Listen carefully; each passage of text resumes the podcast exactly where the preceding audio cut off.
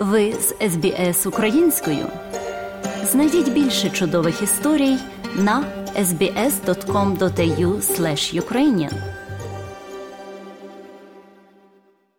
Ядерний бункер часів холодної війни, який понад 50 років зберігався на півночі Данії, вперше відкрили для відвідувачів. Бункер відомий як Реган Вест, був побудований на початку 1960-х років на піку напруженості під час холодної війни і був призначений для розміщення уряду та монархії Данії, якщо вибухне ядерна війна.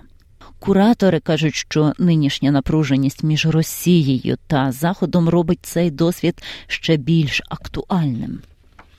У північній Ютландії за 30 кілометрів на південь від датського міста Ольборг знаходиться Рекенвест, колись надсекретний ядерний бункер, побудований у розпал холодної війни. Бодін Франстен, куратор історичного музею Північної Ютландії, пояснив причини будівництва датським урядом споруди. The fear of a war in, with a center in, in Europe was very real. Uh, uh...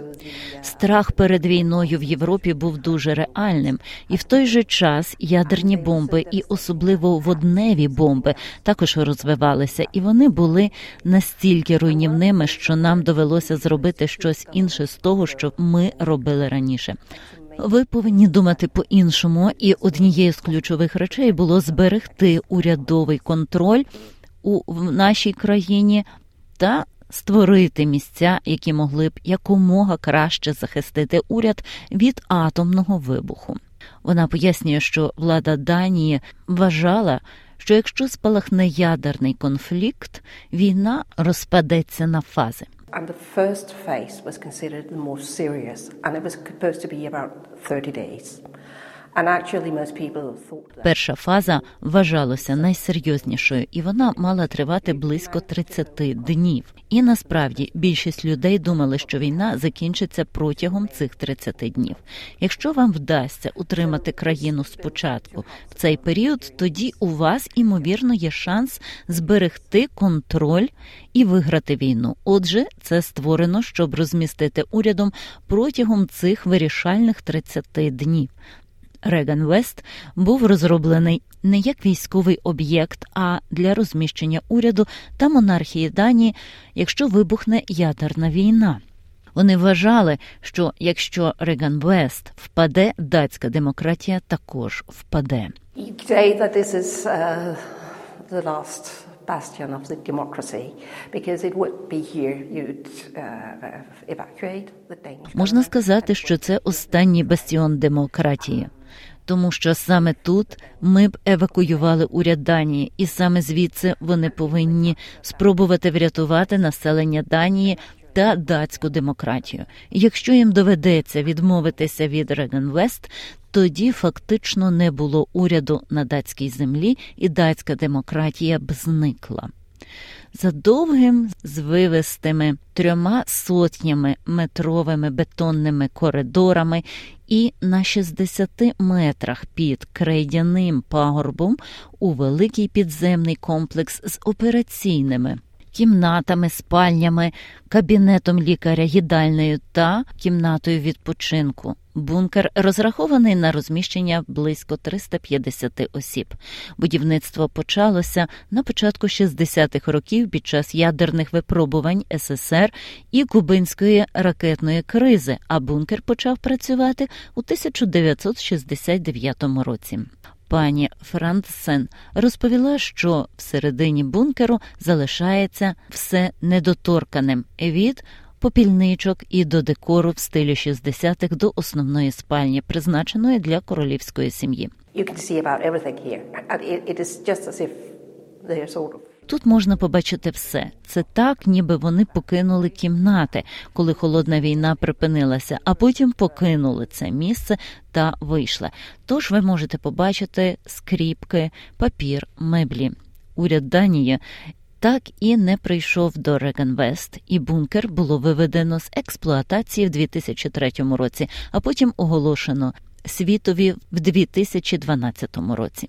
Місце було відкрито як музей у понеділок, 13 лютого, після проекту вартістю понад 16 мільйонів доларів, який включав нову будівлю та виставку. Групи відвідувачів із 10 осіб відправляються на двокілометрові 90-хвилинні екскурсії закладом. Щороку доступно лише близько 60 тисяч квитків, і близько 65% від 2023 року вже продано. Директор історичного музею Північної Ютландії Ларкс Крістіан Норбах каже, що музей пропонує унікальне розуміння того, як уряди готувалися до ядерної кризи. This is a story about everyday life in, in uh, during the, the Cold War uh, in the exhibit here, and also the story about uh, those. Це історія про повсякденне життя під час холодної війни на виставці тут, а також історія про ті домовленості, які були зроблені політиками та урядом для збереження життя громадян. Експозиція включає предмети періоду холодної війни, книги, брошури та артефакти з часів атомного бомбардування Хіросіми у 1945 році, порцеляна та черепиця, що розплавилися разом від тепла вибуху. Пан Норбах сказав, що, хоча музей присвячений ядерній бомбі, він також має більш символічне значення. It's really about democracy. That's uh, that's the, the the main story because weapons. Uh, well, the easy. Це справді про демократію. Це головна історія, тому що зброя ну найлегша частина це натиснути кнопку. Складна частина підтримувати демократію під час війни та кризи. Куратори кажуть, що нинішня напруженість між Росією та Заходом робить цей досвід ще більш актуальним і відчутним для відвідувачів. Куратор Бодін Франстер каже, що той факт, що зараз на європейській землі точиться війна, і що нещодавно зросла стурбованість щодо можливості ядерної війни, робить історію холодної війни дещо більш актуальною. We have more or less forgotten about the threat and the nuclear weapons, and uh, even though we knew them. Ми більш-менш забули про загрози та ядерну зброю, але незважаючи на те, що ми знали, що вони є, ми не говорили про них багато років.